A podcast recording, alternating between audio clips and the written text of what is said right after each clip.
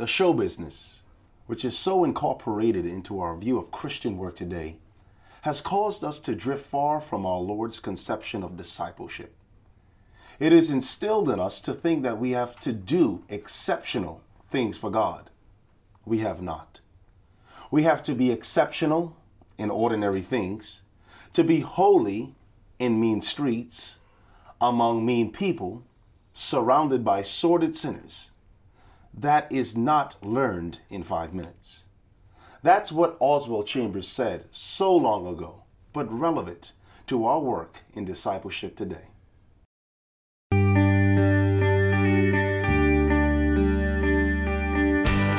Offering information for your mind. Enabling transformation for your heart. Sabbath School U, a weekly dialogue exploring God's Word and its application for today's world.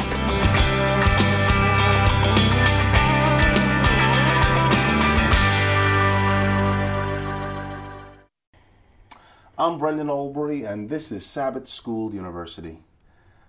It's great to have you guys here for this discussion and as a p- panel participants. Before we get into it, uh, I want to ask you uh, where you're from, but first off with your name. Tell us where you're coming from and what are you studying? All right. Um, my name is Noemi Kapushi. I'm from upstate New York, and I'm studying marketing and graphic design. Welcome. My name is Morris Thompson. I'm from Washington, D.C. I'm studying my master's in divinity. Welcome.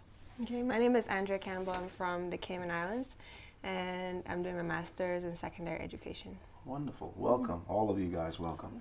Well, before we get into our discussion, there's only two more things we do. We're going to ask, please, uh, Noemi, if you can read the scripture and then pray for us. All right. Um, our Bible text comes from Mark chapter 1, verses 16 through 18, and it reads And as he walked by the Sea of Galilee, he saw Simon and Andrew his brother casting a net into the sea, for they were fishermen. And Jesus said to them, Follow me, and I will make you become fishers of men. They immediately left their nets and followed him. So let us pray. Drága mennyei atyánk, köszönjük, hogy bennünket elhoztál ide ebbe a szép napon. Um, kérünk szépen arra mostan, hogy legyél mi velünk, ahogy a te szavadat fogjuk tanulni, hogy a Szent Lélek mi velünk legyen, és hogy megbírjuk érteni, amit tanulunk. Köszönjük, hogy meghallgatod az imáinkat, mink szeretünk tégedet. Amen. Amen. Amen. It's a wonderful prayer. Was that Hungarian? Yes, it was. Oh, wow. Great. So let's start, guys. First question What is ordinary? Does ordinary mean poor? Does ordinary have a definition besides the Webster's definition? Tell me, in your words, what is ordinary? Well, I personally think ordinary ordinary means simple. Um, I don't really think that it goes with poor, but more like it's just very simple, you know, nothing very um, confusing. Mhm. Yeah. Yeah, I go along those lines. I really think ordinary means um, just being real, um, no distinctive features, um, you know, just blending in. You know. Okay. Yeah, I- I feel that the same way, like blending in. Um, nothing that really deviates too much from the norm, uh, and uh, like something that that wouldn't be unusual. Like it, it doesn't really stand out. Like, oh, that's this is a normal mug. Like, you know, there's nothing super fancy about it. It doesn't have diamonds um, and stuff. I mean, and that's like like I don't think it necessarily means poor because I don't think this is um, like you have to be poor to be able to get this or you have to be rich. It's just you know normal. Yeah. Ordinary. And the reason I ask is because, you know, the study simply, you know, seems to imply that uh, these men were ordinary. And, um, and a lot of people interpret that the disciples were just ordinary folks. But if you look at their story, their background, you know, it wasn't the case. They all came from different aspects or uh, I would say venues or arenas in life. And so I want to ask you, how did Jesus use simple situations to make disciples and transform their lives? Uh, I think that Jesus was very uh, down to down to earth. Like I, my mind goes to the woman at the well. Uh, Jesus approached her, and she didn't really expect him to talk to her since he was a Jew, but he spoke to her and he told her about her her life and, and her story and Jesus, like she could relate to Jesus. She's like, "Oh, here's a man that really cares about me because he's telling me all this stuff that I've held and you know, she was able to be transformed and she went and she she was in a sense a disciple for for him because she went around talking to the whole town about Jesus. You know, coming from uh, DC, right, Morris? Uh, Yeah. You know, they have this anthem, "Ordinary People," Yep. written by a, a, a great piano player. What is ordinary people necessarily a bad thing to be ordinary? Um, I don't think so. You know, I don't think so. I think being ordinary um, allows you to open up to more people. Let's look at celebrities, for instance. Celebrities, we would say they're extraordinary, right? Yeah. Well, how many of us have actually met um, some celebrities like Will Smith or um, or uh, who are some celebrities? Uh, Tom Hanks or some of them like that. Uh, Most of us haven't. If you ask the average person, they haven't met any of those celebrities. Why? Because they're extraordinary, and because we feel as though we're extraordinary, they're not approachable. But when you're ordinary, people are people feel free to approach you. People can talk to you. People can open up to you. Yeah. So that's the benefit of being ordinary. True. Hmm. Mm-hmm. Well, Jesus definitely didn't come here to be a celebrity on Yeah. earth. Mm-hmm. He was approachable. Mm-hmm. I mean, uh, if there was anything extraordinary about him, it was just his demeanor, the way he Yeah. walked, the way he spoke. I mean, there's so so many characteristics to define extraordinary, but I don't think Jesus portrayed uh, extraordinary because he knew that this is what this would not necessarily appeal. You know, Yeah. it wouldn't. It, would mm-hmm. not appeal the the the message Yeah. or the point he was trying to make, and mm-hmm. just to be able to walk up to someone in, in those days, a Samaritan woman, Samaritan had nothing to do with the Jews. They were mm-hmm. considered Gentiles, outcast, and yet he was so ordinary. He was able to approach her, and can you think? He must have had some form of demeanor where she could responded. He was a Jew. She could have ran. You know, she possibly taking the the the the idea of the, that she's insecure, inferior, mm-hmm. but Jesus never portrayed it. I think mm-hmm. sometimes ordinary is what we need to be. Exactly. You know, we superiority and all of these words that we use. I don't think that's of God. It's of mm-hmm. Satan. You know, being number one, being the best. All of these things are not in the Bible. These are words that Christians should not use. Ordinary. So what is it about the celebrity? Because you brought it up, Yeah. Morris. Um, even within the church, that has us captivated. I think it's really the popularity, the fame, the glamour, the uh, illusion of power that captivates us and attracts us to being a celebrity. I don't know. What you guys think? Yeah, I mean, I think just the fact that someone is well known, you know, you want to say, oh, I know that person mm-hmm. or I've met mm-hmm. them, mm-hmm. just so that when you see them up there, you can mm. say, like, hey, I spoke to that person, you know? Yeah. Association by proximity. Yeah. Yeah, and then that way you sort of feel important yourself because you're like, oh, I know this person, they, they know me. Yeah. And so, Also, I think because they're so famous, we want to be like them. Mm-hmm. So, like, oh, let's just like I don't know if it was Angelina Jolie, for example. Mm-hmm. Um, we could be like, oh, I want to be like Angelina Jolie, become popular, mm-hmm. and just people will look at you then more because if you're like ordinary, then people won't even notice you. Yeah, yeah. Yeah. You know, it's it's it's amazing. They extraordinary. I mean, first off, I don't think they expect it to be extraordinary. A lot of people, even if you look in the context of the church, we just want to serve. We want to exemplify our gifts, mm-hmm. Yeah. Mm-hmm. whether it be mm-hmm. in the church or outside the church. If we're good at something, we we just wanted to just exemplify these gifts that have been given to us by God. Let someone call it extraordinary, but I don't believe that they themselves want to be placed on a plateau or a, a high acne point, a pedestal, if you may, in order that they may be worshipped uh, or over appreciated.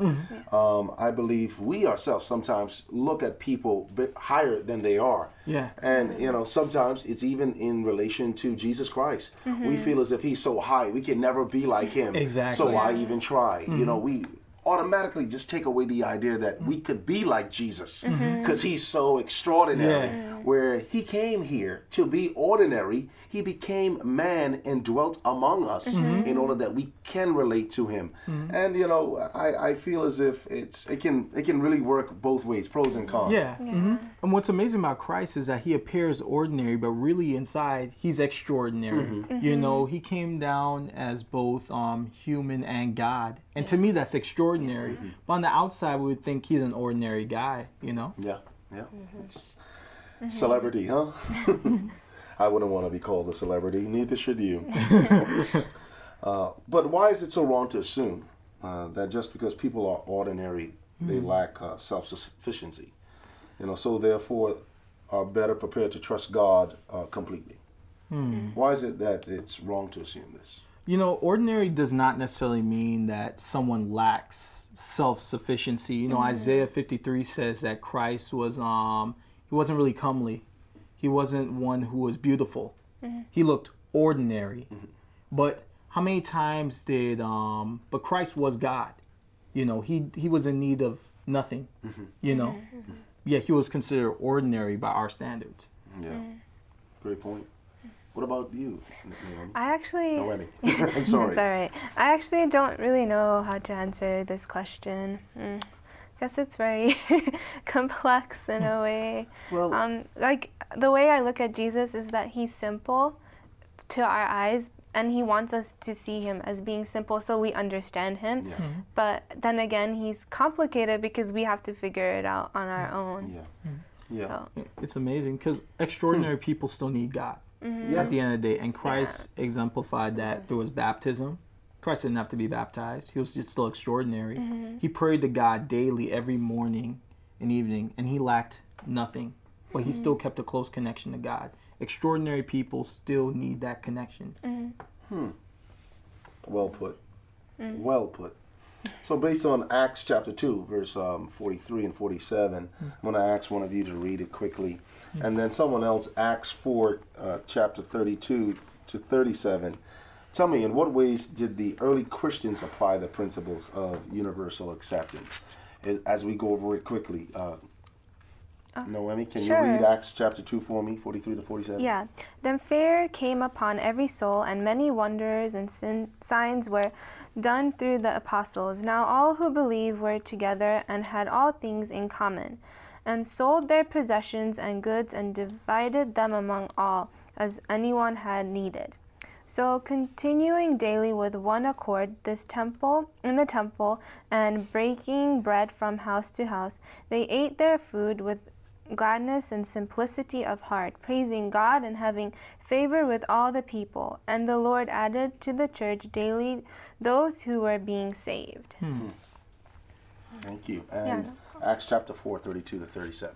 Now the multitude of those who believed were of one heart and one soul. Neither did anyone say that any of the things he possessed was his own, but they had all things in common. And with great power the apostles gave witness to the resurrection of the Lord Jesus, and great grace was upon them all. Hmm. Nor was there anyone among them whom lacked, for all who were possessors of lands or houses sold them, and bought the proceeds of the things that were sold, and laid them at the apostles' feet, and they distributed to each as anyone had needed. And Joseph, who was also named Barnabas by the apostles, which is translated son of encouragement, a Levite of the country of Cyprus, having land, sold it, and brought the money and laid it at the apostles' feet. Hmm. Hmm. Hmm. So, what ways did the early Christians apply the principle of universal acceptance? You know, let's take a look at Acts chapter 2. Okay. You know, it says that they uh, met every day. Mm-hmm. Mm-hmm. And so, really, they met every day outside of church. That's amazing to me. Some of us only see each other once a week, and that's on Sabbath. you know, they met every day, and in seeing that, I see sort of a small groups, a small groups ministry which they had, and in that small groups, they, uh, the if you read in that scripture, they had like uh, basically a community, and um, I found in reading in my study that they had three elements to that small groups ministry, and that was uh, a spirit of community, discipleship, and evangelism. Oh, yes. They added to that group every day. They studied together, they learned together, and then they pray they prayed together for each other's needs. They helped each other out both spiritually and practically. Yeah. And then they added more to it. When we're able to do that, when we're able to have that spirit of community, we can add more to our group, more to the overall body of Christ. Yeah. You know, I, I can't help but think about it, but something um, my grandmother used to say wherever there's food, you can find people. Amen. There's one common factor we all have to eat. And it's amazing. You look in the story when it comes to discipleship and fellowship. Hmm. Jesus was adamant about breaking of bread, you know, eating the fish, you know. Hmm. And I'm sure there are many times they just broke bread together, hmm. they ate, you know. Even when the Samaritan woman was at the well, Jesus met uh, uh, the Samaritan woman at the well. It was something to drink. Yeah. He always found a way to connect with them in an ordinary fashion because people know you love food and you like to eat. uh-huh. It's a common denominator mm-hmm. and it's an easy way to make everything approachable. And it's a mm-hmm. universal acceptance. Yeah. We Yeah. all need food, whether Yeah. literally or figuratively speaking, if we don't even know it, spiritually speaking, we all need food. We may not like the exact same type of food or the way it's presented. You may eat potatoes, I might like rice, but we both need carbohydrates, whether Yeah. they're empty carbs or not. But as, there's a universal acceptance of, of, mm-hmm. of, of the way that Christians apply today. And it's the mm-hmm. same thing that we need to do today. I mean, why would I want to hear what you have to say if you've never broken bread with me? Mm-hmm. Jesus never preached scripture mm-hmm. until he made sure they had something to eat, Yeah. clothes on their back, shelter. These are essential uh, aspects, and that's where I believe Moore Yeah. said evangelism comes into play. I mean, think about it. When were crucial hinge points or uh, times in your life where you remembered that scripture or like someone really hmm. exemplified being a Christian? Was it at Sabbath school? Was it at church? Or was it maybe at someone's house for dinner and a, a conversation sparked up mm-hmm. a- about mm-hmm. Jesus? Yeah. Maybe you have a memory. I mean, that's what I think about it. Mm-hmm. You know, back in DC, a lot of people would come together at restaurants. I've seen a lot of people do this where they just uh, break bread and sip tea and uh, study the Word of God. And a lot of people have been discipled and won to Christ through that method.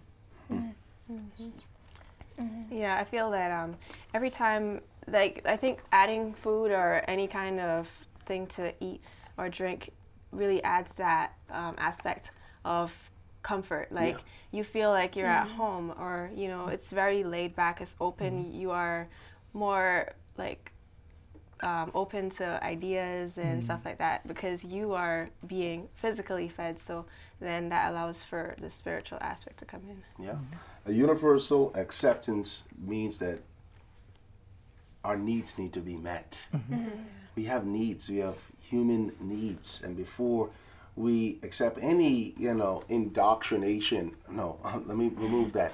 Before we adhere to any principles of the Bible or uh, precepts, we want our needs to be met because we're mm-hmm. human beings, and I believe that's what Christ's obligation has always mm-hmm. been, and He still wants us to do now. Yep. And we have to be very mindful of the fact that we're just mm-hmm. ordinary people.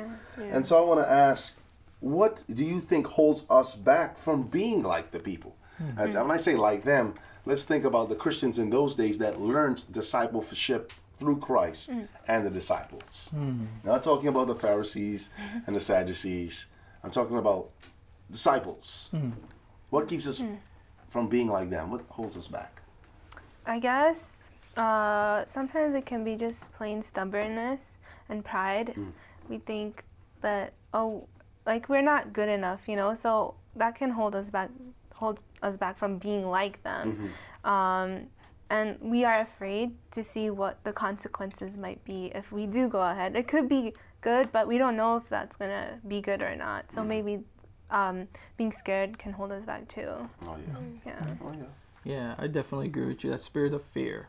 Um, and I also think a lack of a spirit of community, you know, and uh, wanting to get to know people hold us back. You know. Yeah, I think also sometimes we we're not as concerned about others. Like I, as as humans, I think it's our nature to just be self-centered. Oh, yeah. Um, and I think that any other um, thing comes from God. And so if you're not in communion with God um, on a regular basis, like daily, um, you're just gonna want to like fend for yourself. Yeah. And uh, so that's another thing that I feel we're prone to. And so I think that it's good to first um, attend tend to your own needs, but then also reach out to others when once you're spiritually filled. Oh yeah. And and even in reaching out to others, God then blesses you at, at the same time. Mm. Yeah. That's a great point, Andrea. I'm mm-hmm. thinking about accountability when you're talking mm-hmm. about that because each of you mentioned something very important.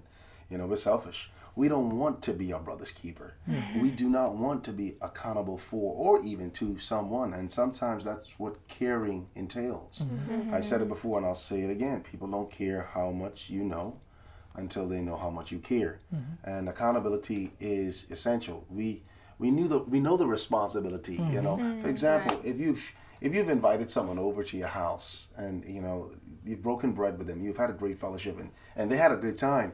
You know, in their minds, they want to say, oh, "I can't wait until this happens again." Mm-hmm. But you have to be accountable to them, mm-hmm. Mm-hmm. as they are accountable to you as well. Exactly. I mean, Exactly. it's a relationship.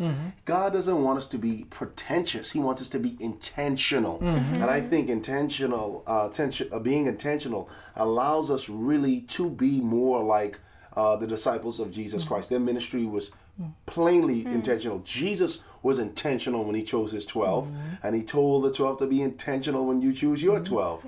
And that's what we need to, to consider. and that allows honestly i think that's extraordinary in and of itself. You know our society today is uh, very individualistic. You know i'm doing my own thing. Um, i don't need to care about everyone else. I want to get ahead of someone else. So why should i have community? Why should i bring someone else into my arena my circle mm-hmm. you know but mm-hmm. extraordinary people are those who go against the culture mm. mm-hmm. Paradigm shifts. exactly. Yeah, I like that. I really like that. So tell me, why should disciple makers then concentrate on practical subjects mm. rather than on theoretical ones? Um, Noemi, please. Yeah, I think that being more practical with people is like you're on their level. You know, you're friends with them, and that's like it's not good enough, but like you know, you're just being on their level, trying to understand them and things like that. Because if you go like theoretical like immediately they'll probably get like s- like scared of you like what are you doing mm-hmm. like please calm down you know and so i feel like being more practical being more simple with them just trying to understand their needs and things like that it's more of a relational kind of thing Yeah. Yeah. yeah Yeah, and also like once you once you're practical with someone, then you can get into the theory behind things. Yeah. Like for example, I play the piano. When mm-hmm. I was growing up, I loved the practical part, and that's what got me into it. I didn't necessarily like all the lear- learning how to write the music mm-hmm. and mm-hmm. learn all the details. You know, I wanted to get into it. I wanted to jump right into it mm-hmm. because that's something I can use to show others. You know, so I feel it's the same thing with with the um, God's word. Like you know, you learn how to live it, and then you get back and you get into the the details, like you know, like our fundamental beliefs. You know, and you start getting into that information later on. Well, um, my belief is that us as a church, we need to have a theology of methodology. And that what I mean is we need to have a theology of uh, love, mm-hmm. kindness, caring, openness, and that will impact our methodology, our practicality. You mm. know, if we have that theology living and breathing within our hearts, within us, if we're living and breathing it daily, we can really impact this church and impact the world. Yes. You know, mm-hmm. on a practical level. Yes. So mm-hmm. tell me then, what can our Bible study groups or growth groups or discipleship groups do to become more user friendly for ordinary people? What what can what can they do? We, if we want to be inclusive. What would you do in order to reach a friend that you know has not accepted Jesus Christ? Mm, well, from personal experience, um, I have friends obviously who haven't accepted it, Jesus, and uh, what I do is just pretty much I just I'm friends with them, and then once in a while I say I'm praying for you. Do you have anything that you want me to pray for you? And when I do, they are always so thankful, and I'm like I'm still doing some sort of ministry, even though they don't know what it is, it's still some sort of ministry. Yeah, Yeah. yeah. Yeah. Mm-hmm. That's actually awesome. I mean, I I know a lady that actually bakes cookies and attaches the cookies to list of scriptural texts.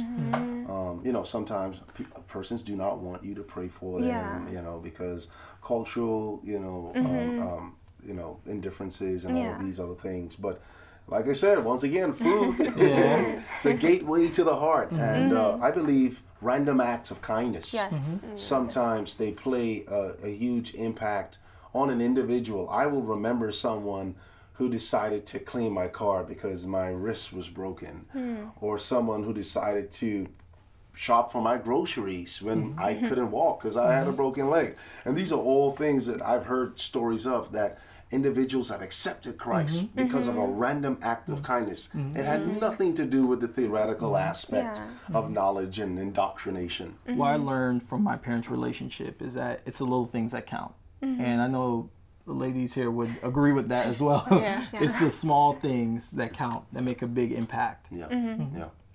And you know, you know, as a church of disciples, you know, what must we do? What do you think we must do to be effective uh, instruments for the Lord and uh, you know for legacy, justice, and human rights? Because we live in a world where all of these things matter. What do you think we must do to be effective? You know, uh, Brendan, I really think our theology, like I said earlier, our theology has to uh, be among in our methodology. Our theology of love, acceptance, kindness needs to be in our methods, needs to be in our evangelism, our small groups, our um, our uh, ministry to the uh, sick and the downtrodden. It needs to be there. Yeah. Because if you're doing all this stuff and we don't have love, Yeah. people just think it's okay. You're just doing this to do it. Yeah. You know, they don't, like you said earlier, people don't care how much you know until they know how much you care. even when they have done mm-hmm. wrong to you or to others. Love, grace, mercy. We read it in the mm-hmm. text before in Luke chapter 2 and, uh-huh. and, and in Acts chapter 2 and Acts chapter 4. Mm-hmm. Grace and mercy was extended because mm. we make mistakes. Yeah. uh, look at Rwanda during the genocide and back in '94.